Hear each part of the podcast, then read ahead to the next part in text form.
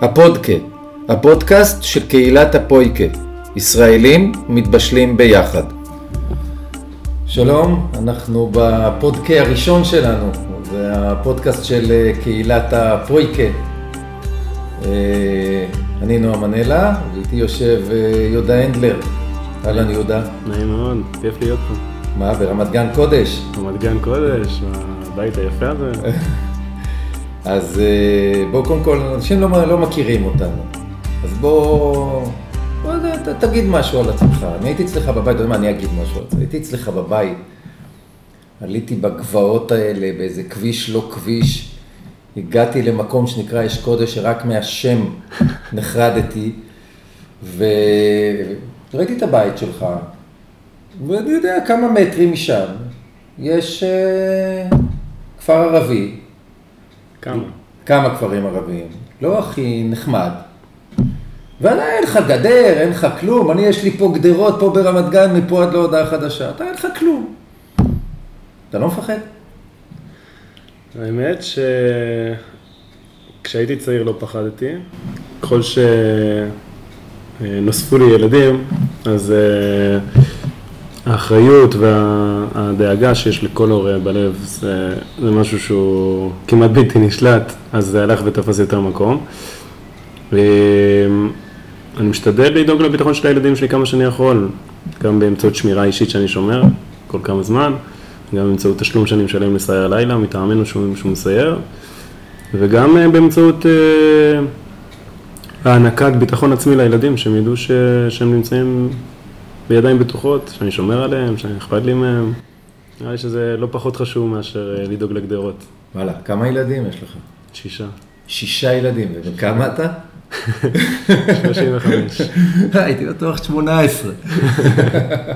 35 עם שישה ילדים, הגדול בן? הגדול בן 14, לומד בישיבה בפנימייה. וואלה. עוד, אה, עוד צפרדע ש... שאני בולע בחצי בשמחה, חצי בצער. למה? למה זאת צפרדע? קודם. כל ברכות לעולם הלא כשר. כן, צפרדע מגומי. צפרדע מגומי. אמ, זה קשה לשלוח ילד בן 14, הוא קטן, הוא ילד. אתה שולח אותו באוטובוסים. הבן שלי לומד בישיבת נחלת ישראל במגדל העמק. כל כמה זמן הוא בא הביתה? הוא, בעיקרון הוא שבת אחת בישיבה ושתי שבתות בבית. בפועל היה, לצערי החינוך שלי הצליח ויצאו לי ילדים אה, מאוד עצמאיים, והוא מגיע בערך פעם בשלוש שבועות, בשבת הנוספת שהוא יוצא הביתה הוא נוסע לחברים, למקומות, הוא הוא הוא בן 14. הוא בן 14. מעניין. כשנפגשנו אז באש קודש, אז דיברנו קצת על פחדים וזה, אמרת לי שאתה מפחד שהילדים שלך יצטרפו לנוער הגבעות. כן. זה נורא הפתיע אותי, קודם כל בגלל שאתה גר באש קודש, אז זה נראה לי גבעה של כזה מין מקום. אתה כזה, מה אתה מפחד? וגם בדיוק אתה כזה, מה? אז אה, מה, מה, מה מפחיד אותך בזה שהוא יהיה בנוער הגבעות? אני אגיד לך, ההגדרה של נוער הגבעות היא הגדרה, זה כמו להגיד אה, נוער הפרחים, זה כאילו, זה, זה, זה, זה משהו מאוד, אה, מאוד לא מוגדר וכל אחד מגדיר אותו בצורה אחרת, יכול להיות בצורה מאוד מאוד שונה. עכשיו, יכול להיות שאתה, כשאתה מסתכל מבחוץ, אתה תראה נע, אותי ונער גבעות, אנחנו נראה לך בדיוק אותו דבר. מה זאת אומרת? אתם נראים אותו דבר. אנחנו נראים ממש אותו דבר. לגמרי, אבל, לגמרי.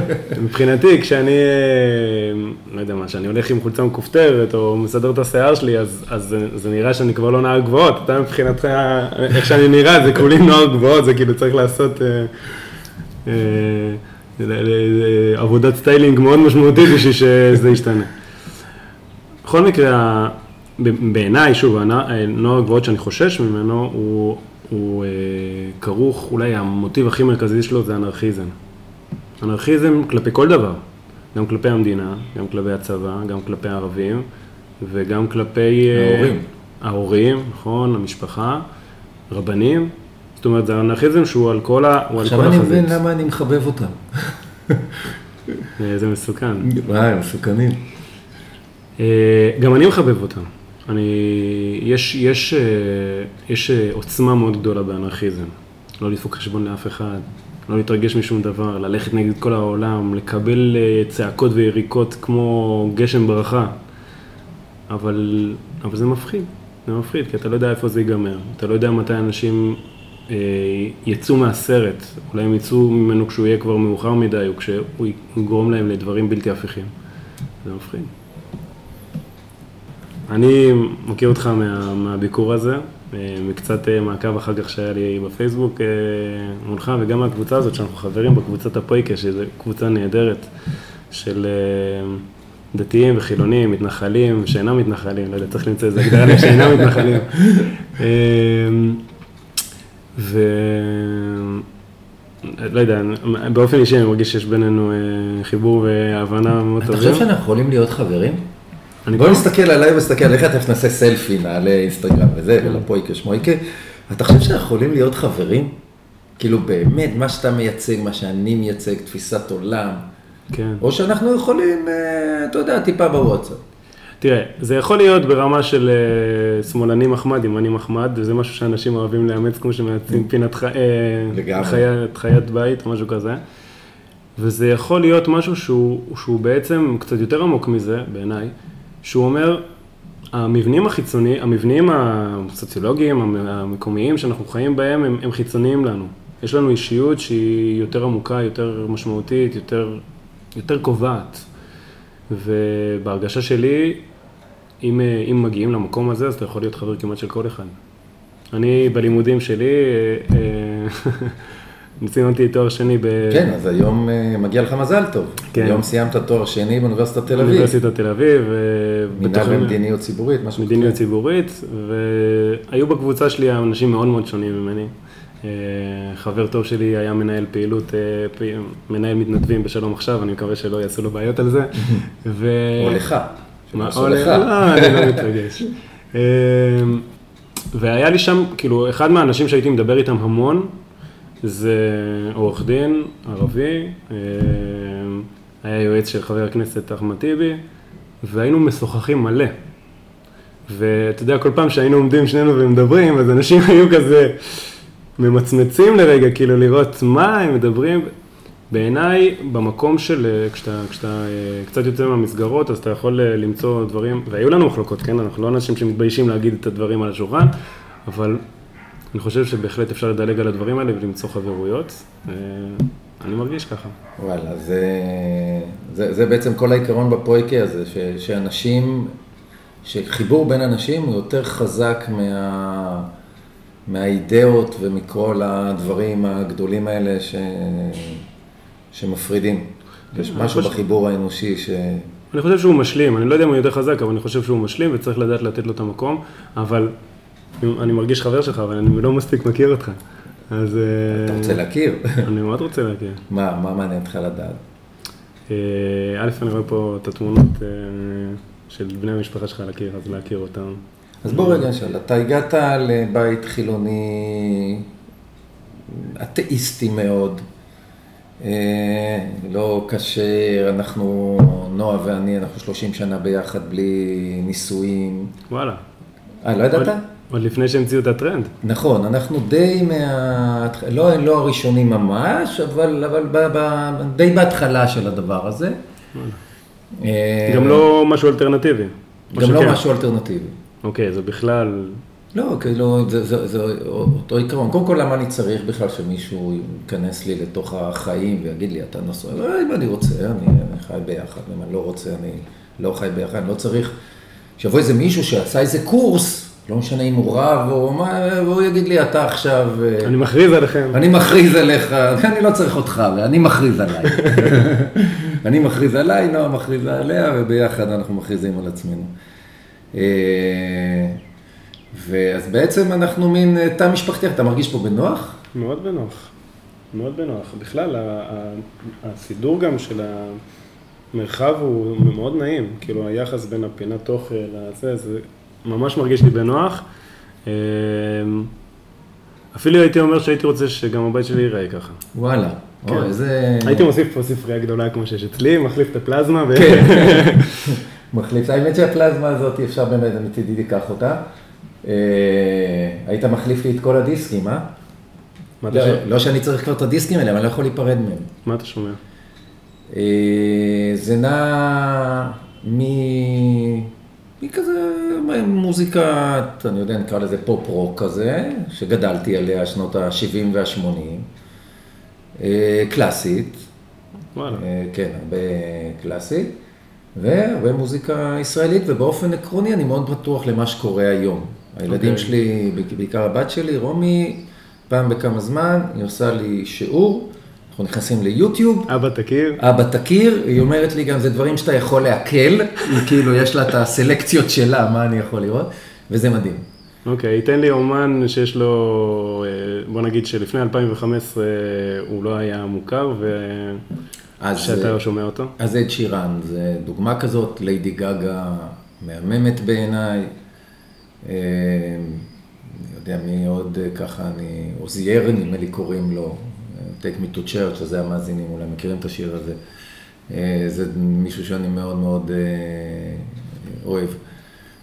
אז אה, זה נכון, זה לא מרגש אותי כמו המוזיקה של שנות ה-70. שים לי קווין, שים לי סיימון וגרפינקל ואני אמצא במקום אחר. כשאני אומר לך קווין ואני אומר לך סיימון וגרפינקל, אתה יודע על מה אני מדבר?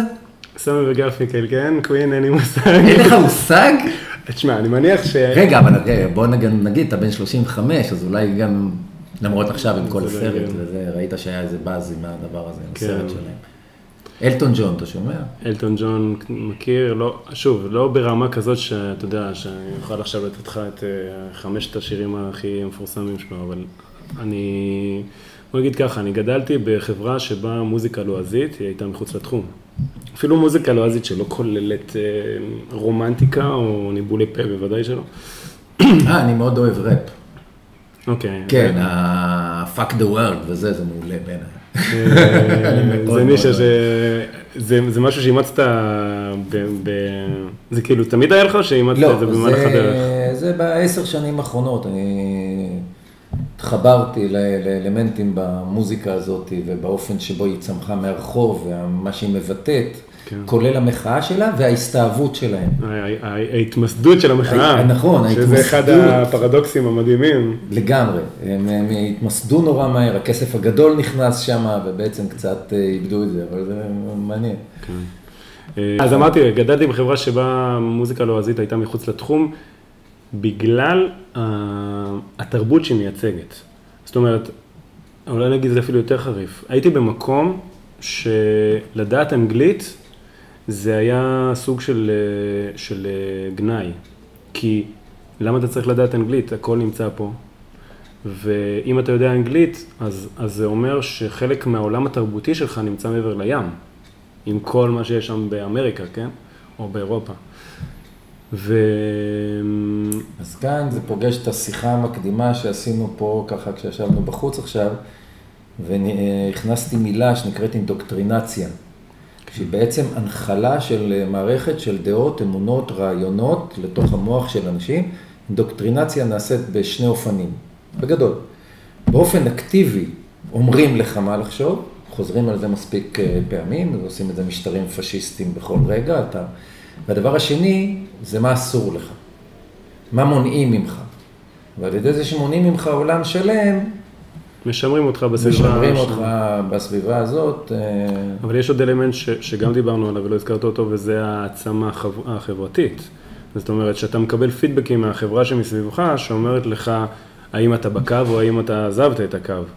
וכשאתה נותן, אה, כשאתה תעלה איזשהו פוסט או תגיד איזשהו, תעלה, אה, תנאם נאום, תדבר, ת, תתלבש בדרך מסוימת, אתה תקבל משוב מהחברה מסביבך שאומרת לך האם אתה נאמן לערכים שלנו או שאתה כבר כן. מהלך על הקצה. ואז, ואז, וזה זה נכון אני חושב כמעט לכל חברה, האנשים מתחילים לקנוס אותך על ידי אלימות אה, מילולית, שיש לה כל מיני סוגים.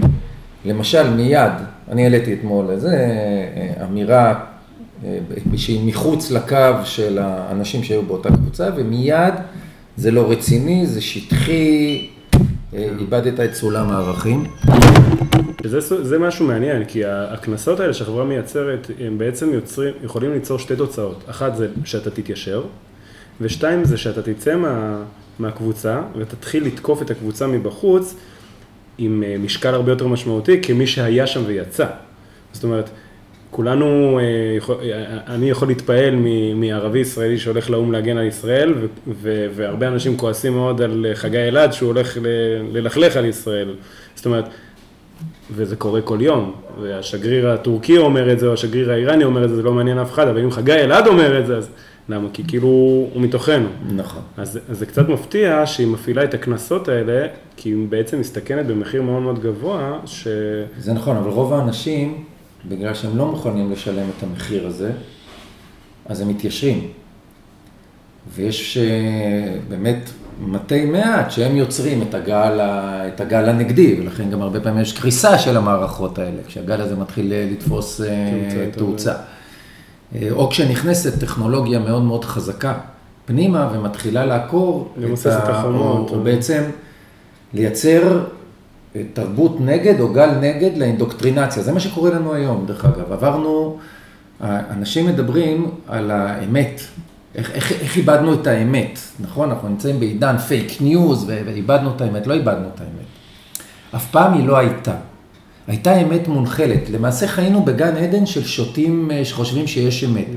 וברגע שהעולם נפתח בתצורה הזאת שהוא נפתח, פשוט ראינו מה הוא באמת. ראינו מה הוא באמת. וכשראינו מה הוא באמת, איבדנו את האמון בכל דבר, ועכשיו אנחנו מתקבצים בכל מיני אה, קבוצות. והזדורובים, יש חצי מיליון אנשים במדינת ישראל שקוראים לשחרר את זדורוב ולא מאמינים למערכת המשפט.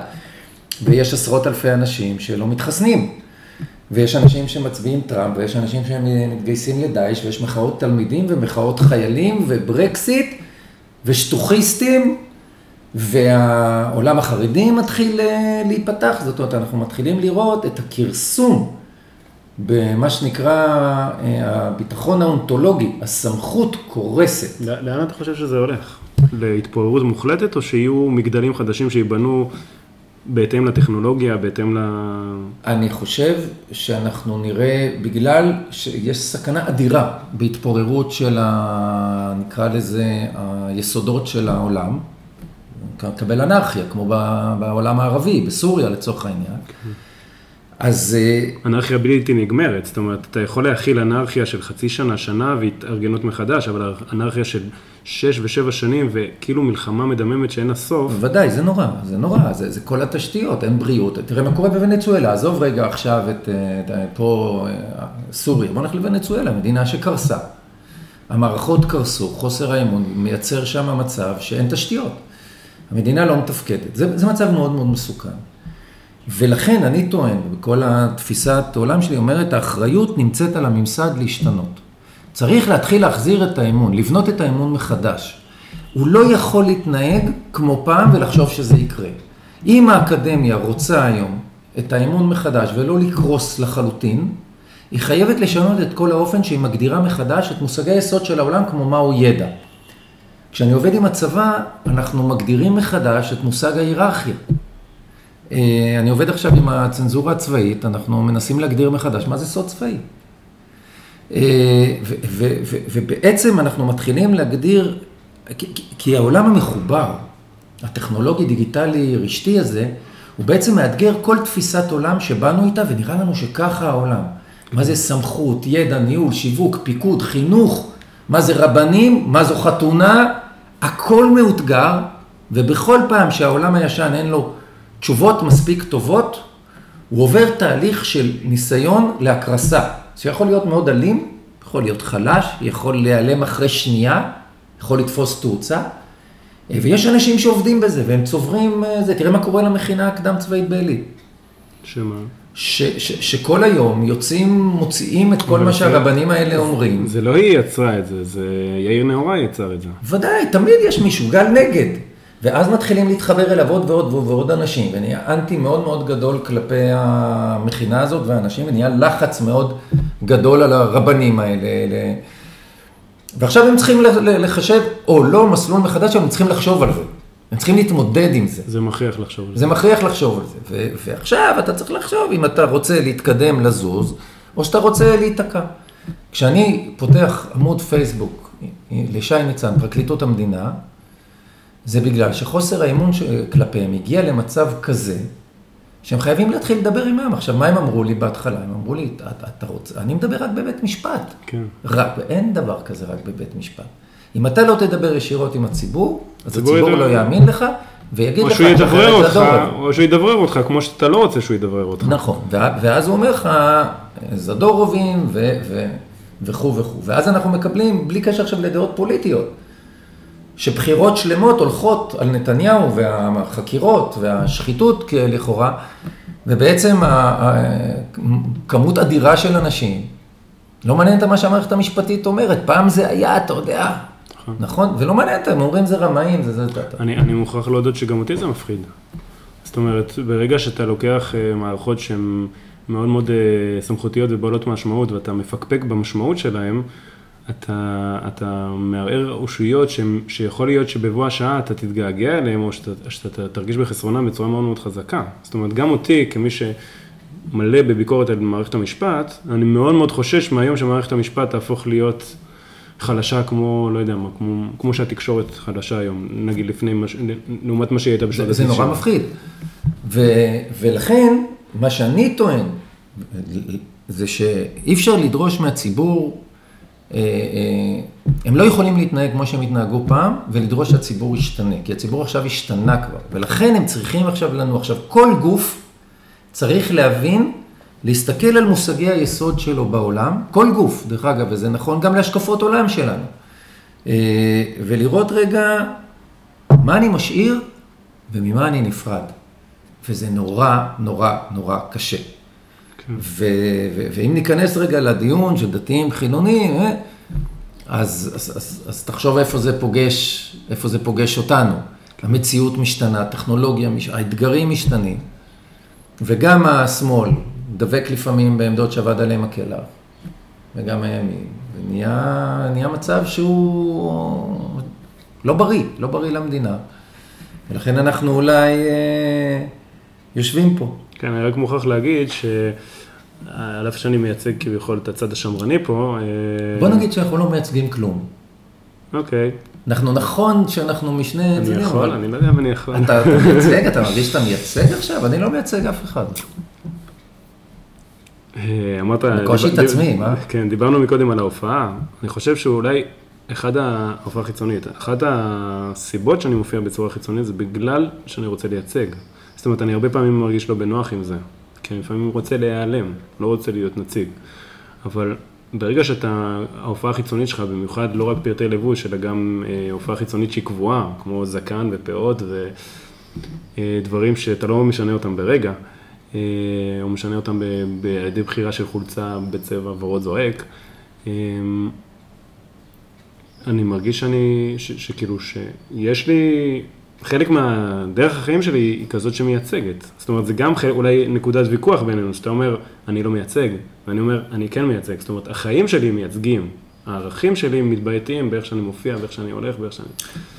תראה, באופן עקרוני, גם אני, האופן שבו אני חי בעולם, ואיך שאני נראה, וה... זה, זה גם מייצג. אתה אתה לא את זה אתה יודע. מתי הבנתי את זה? כשבבחירות האחרונות הסתובב בפופ תל אביב, היה איזה פקק, ועמד ילד אה, דתי, אה, לא דתי, ימני, וחילק פליירים של הליכוד. והוא עבר מכונית, לזה הוא נתן, ולי הוא לא נתן. כתוב לך על המצח. כתוב לי על המצח, אמרתי, הלו.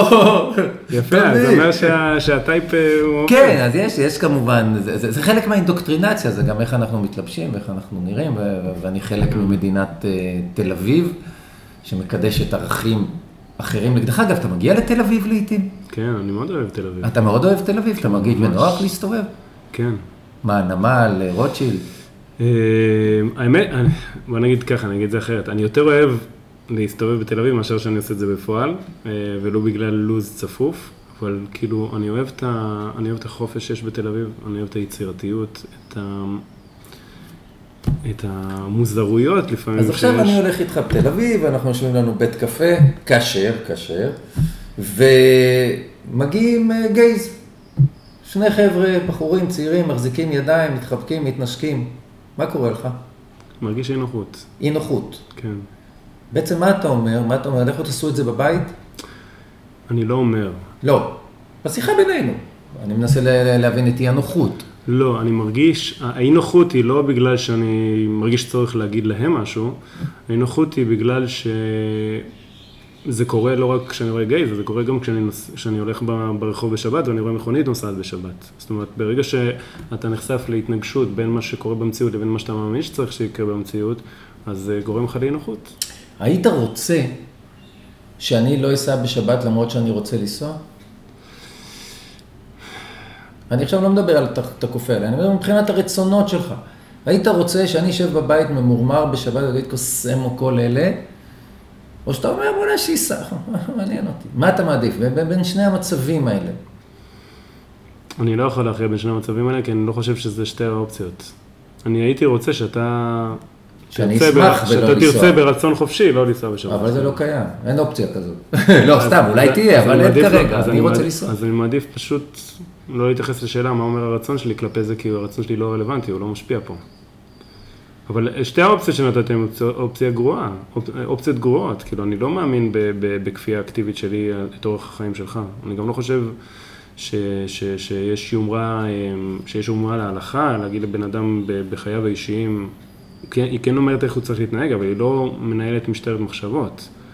אה, היא לא מנהלת אה, את החיים הפרטיים של האדם. היא כן מתייחסת לפרהסיה הציבורית, אבל את החיים הפרטיים של האדם היא לא מנהלת. אבל... אה, היית רוצה לחיות באיראן יהודית?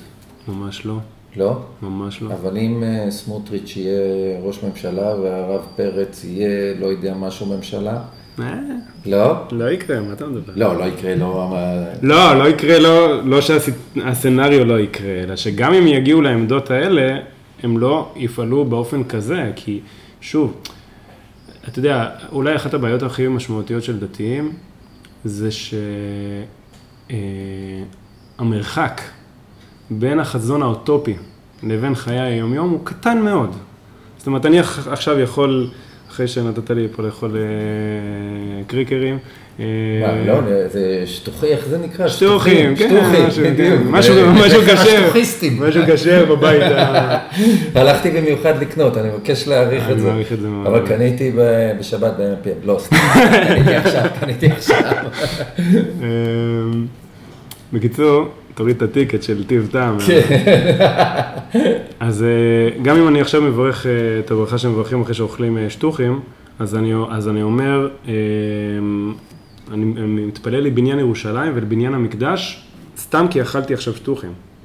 עכשיו, כשחילוני שומע את זה, אז, אז, אז מה שהוא חושב זה, ש, זה שלו רק יהיה פה אה, 51% דתיים, אז המשמעות של זה זה שמ- שמחר בונים את בית המקדש.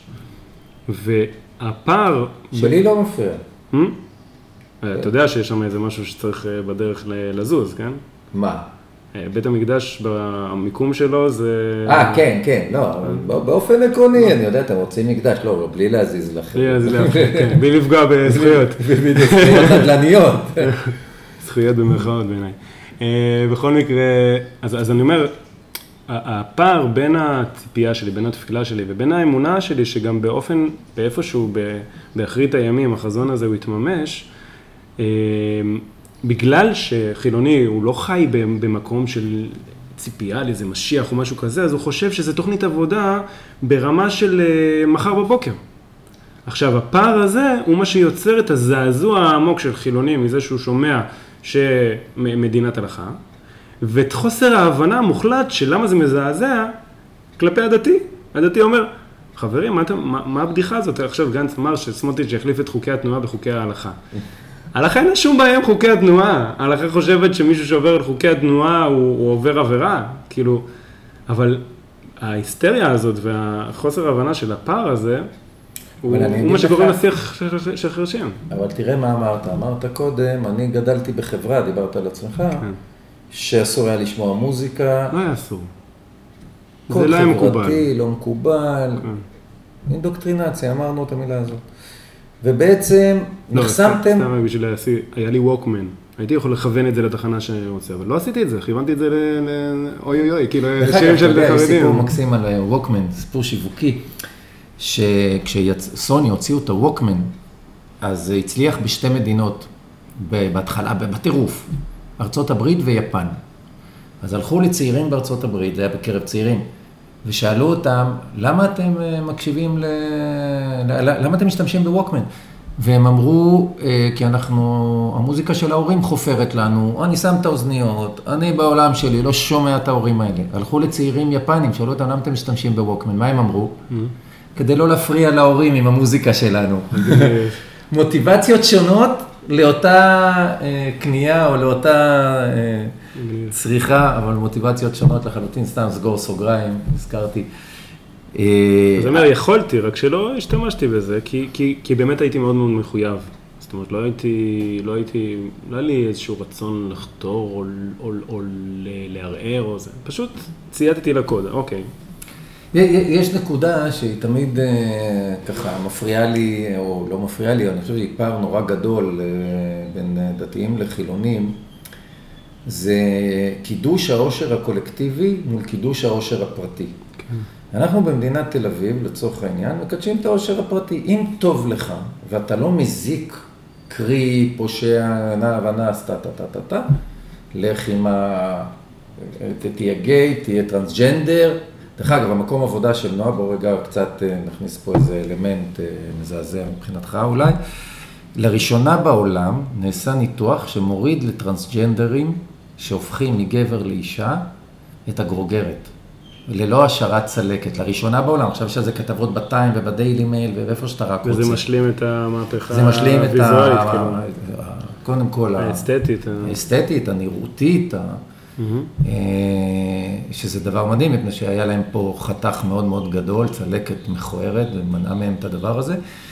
ואנחנו אומרים, בוא'נה, בן אדם טוב לו. ומה, היא מנתחת כאילו? לא, היא המנכ"לית של המרכז הרפואי של אף אוזן גרון, ואחד הרופאים, אה, הוא בעצם המציא את הניתוח הזה, שזה עכשיו פריצת דרך עולמית. ממש עשו את זה לפני שבועיים. אוקיי. ו...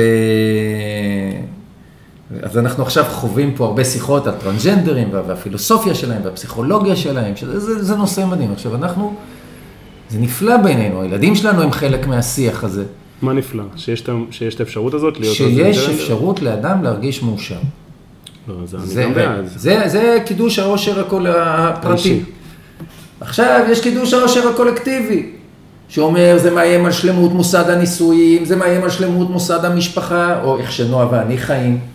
האם זה מאיים, למשל אה, תמר, אה, ממייסדות הפויקה, היא אמרה שהאופן שבו אני אה, ונועה חיים, למרות שאנחנו 30 שנה ביחד עם שני ילדים, אם יהיו יותר מדי, כי היא לא, היא לא תוכל להיות חלק מההוויה הקולקטיבית הזאת, והיא תצטרך להסתגר. זאת אומרת, אתם מקדשים איזה שהם ערכים, שלא עושים בהכרח את האנשים מאושרים. למשל, אני שומע את אלה מהמכינה, את יגאל לוינשטיין וסדן, ערכי המשפחה, ערכי המשפחה. אני אומר, אם ערך המשפחה לא עושה את האנשים מאושרים, אז אנשים צריכים לחפש את האושר במקום אחר. אתם אומרים, עזוב אותי מאושר של אנשים. אנשים יהיו מאושרים בתוך הערכים שאנחנו ננחיל להם. ואם הם לא מאושרים, אז אנחנו ננחיל עוד יותר חזק. ואז הם יהיו עוד יותר מאושרים. כי מה שלא הולך בכוח, הולך אולי בעוד יותר כוח. מה אתה אומר על, ה... על הפער הזה בינינו? א', אני חייב ל- ל- להגיד שאני מעריך את זה שאתה אומר, שכל הדיון שלך הוא האם שמים את העושר האינדיבידואלי מול העושר הקולקטיבי, אבל ש, שכאילו הבלעת, אני מניח שאתה לא מסכים עם זה, אבל הבלעת בסאבטקסט, שאתה מסכים שהעושר הקולקטיבי הוא נעוץ בערכי המשפחה וכולי וכולי, שזה דבר שאני לא בטוח שכולם יסכימו איתו. לא, אני גם לא... שהעושר הקולקטיבי? אני כן. בכלל לא יודע מה זה עושר קולקטיבי. אה, אוקיי, סבבה. אני בכלל לא בטוח שיש אה, דבר כזה, אני חושב שזה חלק מהרעיונות... אתה חושב שיש רק סבל קולקטיבי? יש סדר קולקטיבי. סבל. מה? לא. סבל קולקטיבי בטוח יש. אני חושב שיש... העושר הקולקטיבי מתקיים כשמתקיים עושר פרטי. אוקיי, סבבה. אוקיי? וכל אחד יכול... אם, זו- אם, זו אם יש רק עושר קולקטיבי בשם כל מיני ערכים, אז אנחנו מקבלים מרקסיזם, אוקיי? אנחנו מקבלים אה, קומוניזם, אנחנו מקבלים יהודיזם, וכל מיני ניסיון להגיד לאנשים איך תהיו מאושרים. דרך אגב, בהיסטוריה האנושית, כל ניסיון להגיד לאנשים ככה תהיו מאושרים, הוא מתרסק. לכן אני חושב שאתם גם, אתם לא כל כך הרבה. אני לא בטוח שהיהדות אה, מנסה להגיד לאנשים איך תהיו מאושרים. אני מנסה להגיד להם איך תחיו, ויש רווח משני של תהיו מאושרים מזה, אבל לא, היהדות לא... נכון, זה לא מעניין אותה הרווח של העושר הפרטי. הוא אומר, לא, וגם את העושר- היהדות תרוויח, היהדות שרדה, לא מעניין שבדרך שישה מיליון אנשים, זה, זה, זה אסונות ענק, אלוהים הציל אותנו. אלוהים עשה דברים איומים למיליונים של אנשים, אבל מה זה משנה, העם היהודי שרד. בוא, בוא ניקח את זה למקום אחר, אוקיי? אני מסתכל על הצאצאים שלי, האם אני מוכן שהם יעברו שואה בשביל שאולי צאצאים יהודים, של, לא יודע אם הם ישרדו, אז של אחרים, יהיה איזה עם יהודי, או שהם עכשיו יהיו יבוסים, והם יחיו, והצאצאים שלהם יחיו והם יהיו מאושרים. אז אתה, מה, מה הבחירה שלך? יבוסים? לא, הבחירה שלך היא ראשונה, כי אחרת לא היית גר פה, היית גר מה במקום פתאום, שהיית זה מקום נהדר. נהדר פה. במקום הזה הילדים שלך נמצאים יותר בסיכון מאשר שהם... מה פתאום, זה המקום הכי בטוח ליהודים שיש. יהודים שמזדהים כיהודים. לא, יהודים ש... הרי, אתה יודע, פעם בפופוליטיקה היה טומי לפיד ואייכלר, אתה זוכר את התוכנית הזאת? כי יודע על התוכנית הזאת. יודע, הייתי אז אה, אז בן פעם, עשרה, כאילו. זה- הרב אייכלר שאל את טומי לפיד, מה עושה אותך ליהודי? מי החליט שאתה יהודי? אז הוא אמר לו, היטלר. ובזה נגמר הדיון. זה אומר שצריך שואה בשביל זה. לא, אבל צריך גורמים שהם נכנסים לתוך הדבר הזה, והם בעצם אומרים, במקום אחר פחות בטוח לנו, ההיסטוריה הוכיחה, המקום הזה מאוד בטוח. חוץ מזה שאני אוהב את המקום, אני חלק מהתרבות, לא, אני לא, גם אוהב את. התרבות היהודית. אני- אין לך הרי... מצוין. בעלות אני- על אני אני התרבות ש- היהודית. אני מאוד שמח שאתה פה ואני כואב על כל, על כל, אה, על כל אה, בריחה, או, או כאילו הירידה לברלין, כאילו כל הקמפיין שהיה, היו הרבה מכרים שלי, ש- שמהימין או משהו כזה, שאמרו יאללה, כן, כן, כל השמאלנים, איך אומרים פעם, מסתדר כבר לבד. אני, לי זה כואב מאוד. זה כואב לי כי אני, אני מרגיש באמת שייכות וזהות, דרך אגב, מהמקום הקולקטיבי.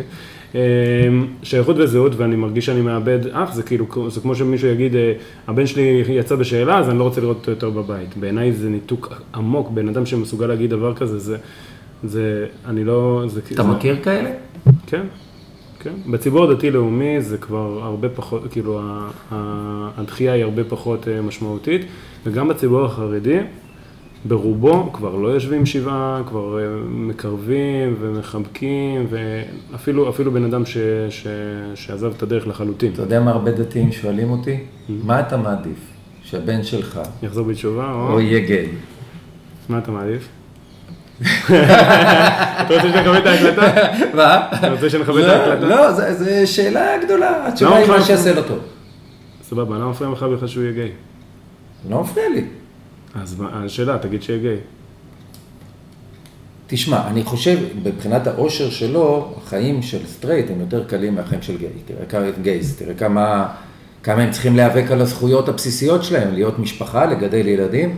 כן. אז אני חושב, יהיה לו יותר קל אם הוא יהיה סטרייט. מצד שני, אני חושב שאם הוא יהיה חרדי, הקשר שלי איתו, יכול להיפגע.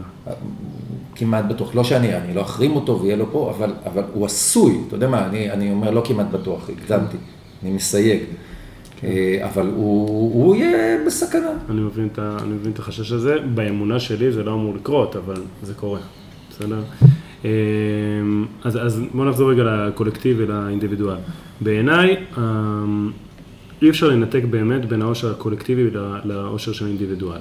כי נגיד ניקח את התא המשפחתי. התא המשפחתי הוא קולקטיב או אינדיבידואל? התא המשפחתי.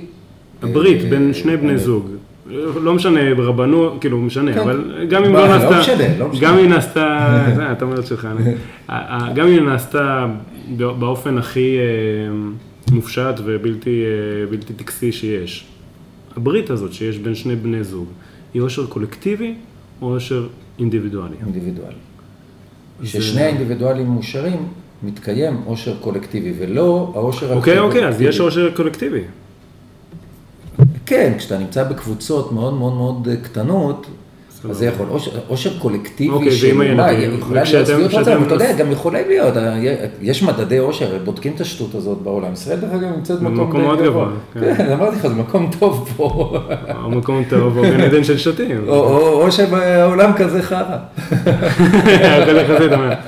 הכל יחסי. אוקיי, וכשאתם יוצאים מהמשפחה לטיול, כן. ו- וכיף, ולא יודע מה, עושים איזה משחק. ורבים באוטו, ו- לא בקטעים האלה. רוצים לחזור. בקטעים, שוכבים על הגב ומסתכלים על הכוכבים. בעיניי האושר, אי אפשר באמת למתוח קו בין האושר האינדיבידואלי לאושר הקולקטיבי. ויש עוצמות שהעושר הקולקטיבי יכול לתת לפרט אה, יותר מאשר אה, זה. כן, כל מי שהיה במגרש כדורגל בשעת הבקעת גול, מבין מהו עושר קולקטיבי. היית? לא. כמעט תפסתי אותך, לא. אבל, אה, אבל אני צופה, צופה בזה. אה, עוד פרט ביוגרפי אישי עליי, זה שפעם ראשונה שהייתי בבית קולנוע בחיי היה לפני שנתיים וחצי. וואלה. בהקרנת, אה, לא בכורה, אבל אחת ההקרנות בכורה של סרט העדות שעשה הדוד של אשתי. סרט מצוין. סרט מה? העדות, העדות? כן. שזה סרט על? עמיחי גרינברג קוראים לו. זה סרט שהוא סיפור היסטורי על, על או מתכתב עם סיפור היסטורי על אה, של קבר אחים אה, אחרי השואה. אבל הסרט כולו, זה רק סיפור המסגרת, הסרט כולו עוסק בזהות של, ה, של השחקן הראשי, שמחפש את הזהות שלו, הוא מתחיל כיהודי חרדי, בסוף מגלה שהוא בכלל גוי. אה, אני שמעתי על הדבר הזה. סרט מאוד מאוד, אה, מאוד מעורר למחשבה בעיניי. אז אפרופו הסביבה שבה גדלתי. אז אני אומר, העושר האינדיבידואלי בעיניי הוא יונק, או לפחות מתכתב עם העושר הקולקטיבי. אני ולכן. להגיד, לכן להגיד שבכלל, כאילו אין, אין זיקה ביניהם, אז זה, זה, זה משהו שבעיניי הוא, אתה יודע מה, הוא מוציא המון המון מהטעם מהעושר האינדיבידואלי. אני, אתה יודע, אני, אני נוטה להסכים. אני חושב שזה זה באמת לצורך ה, הפודקאסט, אולי הצגתי את זה בצורה כזאת, ואתה ממתן את זה, וזה נכון מאוד. אוקיי, אז אה, השאלה היא בבלנס. השאלה היא בבלנס. אז אני מסכים שיש יש, אה, גם לחברה שאני חי בתוכה אה, איזושהי אה, נטייה יותר לכיוון של הקולקטיב. אני חושב שאנחנו פה בתל אביב, אם, אם הרבה אנשים מאושרים, זה כאילו בוטום אפ, זה הרבה אנשים מאושרים כי הם יכולים לחיות כמו שהם מבינים, אז נוצר עושר קולקטיבי של מקום מקסים וכיף להיות בו, טה טה טה טה טה. אם uh, מנסים להגיד לך, זה הערכים שאתה צריך לחיות, כשהם לא מתאימים לך, שזה העושר הקולקטיבי שמגיע מלמעלה, אז הוא, הוא לא מצליח להחזיק uh, מבחינתנו, מבחינתי, אני יודע מזה. אני לא יודע אם אני מסכים עם הדבר הזה, כי כשאתה צופה ב...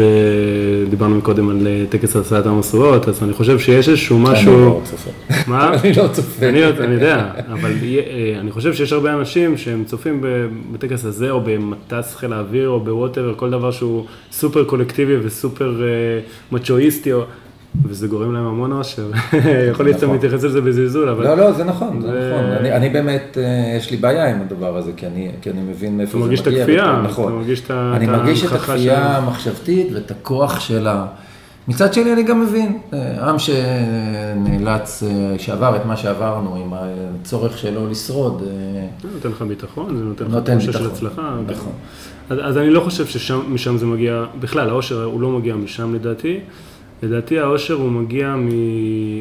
וזה, שוב, זה משהו שהוא מאוד מאוד קשור בתפיסת העולם שלי, אני חושב שהעושר של אדם מגיע מתחוש, מתחושת הייעוד שלו. ככל שבן אדם מרגיש ש, שיש לו ייעוד. יותר משמעותי, כך הוא לחלוטין. יותר מאושר. זה דרך אגב, אה, המחקרים היום הכי בסיסיים בפסיכולוגיה מדברים על הדבר הזה, אה, שזה איזשהו שינוי שאנשים אומרים גם בהתייחסות למקומות עבודה. כן. האם אני מגשים את עצמי והאם אני בא לידי ביטוי והאם זה בעצם הייעוד שלי ואני חושב שזה נכון מאוד. אני זוכר ש, שסבא שלי, עליו השלום, אה, הוא עלה לארץ בגיל 16, והוא פרנס את ההורים שלו, ויצא לעבוד בגיל 16. ו... אתה במשפחה דתית אה, במקור. כן, כן, אתה דתית. ההורים שלי גרו במשך 30 שנה בשעלבים, ובחמש שנים האחרונות הם גרים ברמלה. ברמלה. ברמלה. כן, אבא שלי הקים שם ישיבת הסדר, וואלה. כן. הסבא שלי היה איש עשייה, הוא עבד מגיל 16 והיה לו מפעל של תריסים, הוא עבד בו כמעט עד אחרון ימיו. והיינו באים אליהם לבקר לביקורים, ואני זוכר שסיפרתי לו, באחד אפילו זוכר, בין, התלבטתי בין שתי עבודות. ואמרתי כמו איזה משפט כזה של אה, מה, למה אני יותר מתחבר, מה אני יותר אוהב, הוא מסתכל עליי במבט ממש לא מבין, ואומר לי, בזמננו לא שאלו אם אתה מתחבר או לא. איפה שהפרנסה הלכת לעבוד. נכון. אז זה, זה, זה שינוי שהעולם עבר מ- מ- מרמה הישרדותית. מסלואית לחלוטין, האם אני רק דואג לקיום שלי אני- או שאני דואג להגשמה העצמית שלי, אנחנו נמצאים היום בפיק מאוד מאוד... אה, זה גם בגלל שהחברה, גם בגלל שהעושר הפיזי, הפיננסי, לא יודע מה, העושר ש, שאנחנו חיים בתוכו הוא מאפשר את זה, הוא מאפשר לנו את הבחירה, אבל זה גם בגלל שאנחנו, אני חושב שיש איזושהי, זה המונח שאני משתמש בו הוא מונח אה, מהרב קוק של התעלות העולם, אבל לא יודע, צריך לעשות איזה טרנספור- טרנספורמציה למונח הזה, אבל כאילו יש איזושהי התקדמות שאומרת ש, שאדם לא צריך להשפיל את עצמו בשביל, בשביל לא לרעוב ללחם, או בשביל לא לקנות את הרכב שהוא צריך. אתה יודע מה עגנון אמר, כשעגנון קיבל פרס נובל, הוא קיבל ביחד עם נלי זקס, ובעצם הוא התבאס שהוא צריך לחלוק את הפרס. ושנה אחרי זה הוא רצה להגיש את המועמדות שלו עוד פעם, בשביל לזכות לבד. בשביל לזכות לבד. היה, היה לו מין איזה קטע, ואז הוא תפס את עצמו רגע, באיזה רגע של פיכחון, הסתכל על עצמו במראה ואמר, כנראה שהכבוד כל כך גדול עד שאנשים מוכנים להשפיל את עצמם בשבילו. בשביל- זה משהו ש... משפט ענק.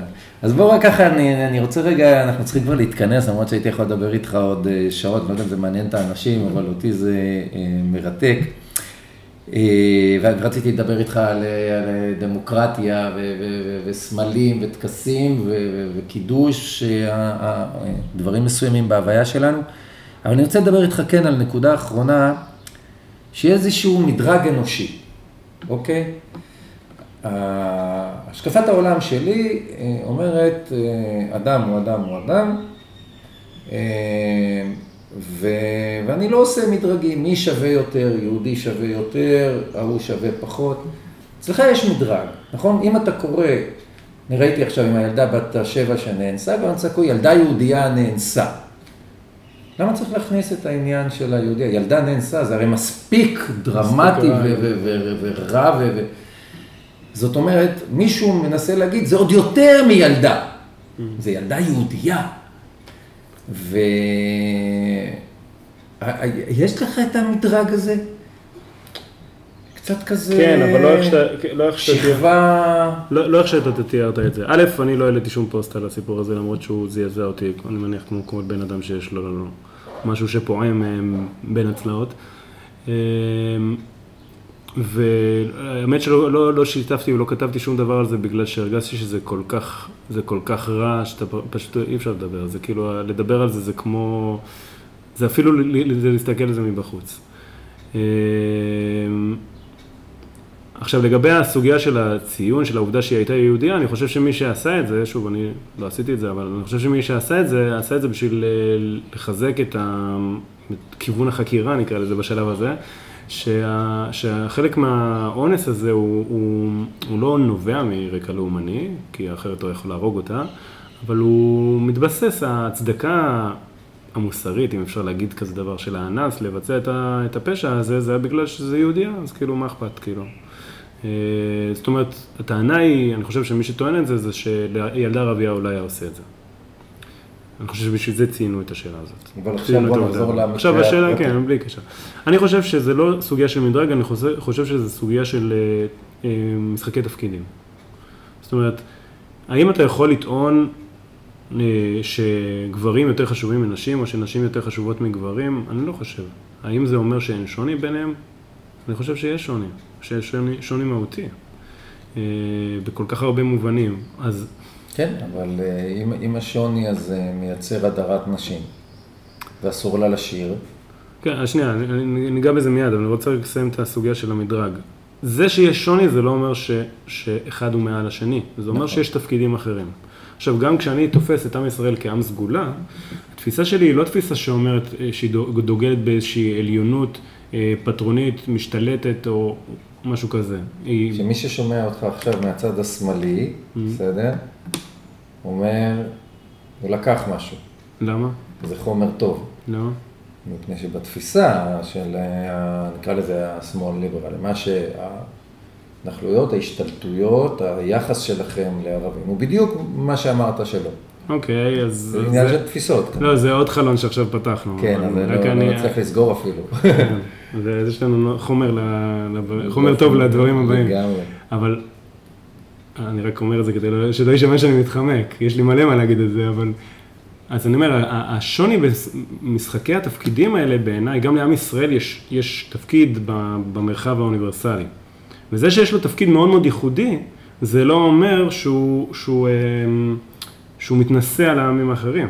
עכשיו בעיניי, ככל ש... אם הביטוי עם סגולה, למה נבחר על ידי ה- מה שאנחנו קוראים הישות המדומיינת, זה לא מבטא עליונות, בוא, בוא, אנחנו לא, לא במכבסת מילים. זה האימא של העליונות. אני לא תופס את זה כעליונות. זאת אומרת, יש עם אחד שנבחר על ידי אלוהים, כן? דרך אגב, רעיון אה, על סף ההזוי, וכל היתר, הם לא. אז אני חושב שההגדרה של, א', גם מנכ"ל כשאומרים, יש אחד. מה? מנכ"ל יש אחד בארגון, נכון? זה, העם המנכ"לי. יש, מנכ"ל יש אחד וש"ג יש אחד, כאילו, אני לא חושב ש... מה? תשובה טובה. לא, אני, אני באמת, ב, אני לא, בסדר, אני לא אעשה את המכבסת מילים. בתורה כתוב, ולתתך עליון על כל עמי הארץ, אה, זה. אבל אה, גם כשאתה בא ואתה אומר לתתך עליון, מה זה אומר?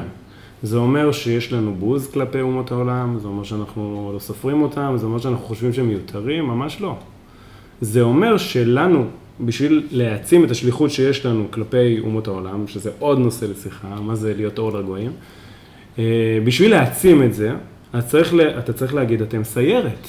עכשיו, בסיירת יש חוקים, שרים את השירים של הסיירת, לובשים את המדים של הסיירת, לא, לא, לא עושים צחוקים עם מישהו לא בסיירת, מדברים בז'רגון של הסיירת, ובהכרח כשאתה יוצר, אה, יוצר הפרדה כזאת, אז לפעמים יש גם סיגים של אה, התנשאות ועקיצות ו- ו- ו- וטחינת צעירות וכל מיני דברים ש- שהסיירת עושה למישהו לא בסיירת. ובואו נכניס עוד משהו, וזובור, שעושים לצעירים. וגם זה ועכשיו בואו קורה. ניקח את כל זה לתוך השטחים והעולם והערבים, ו...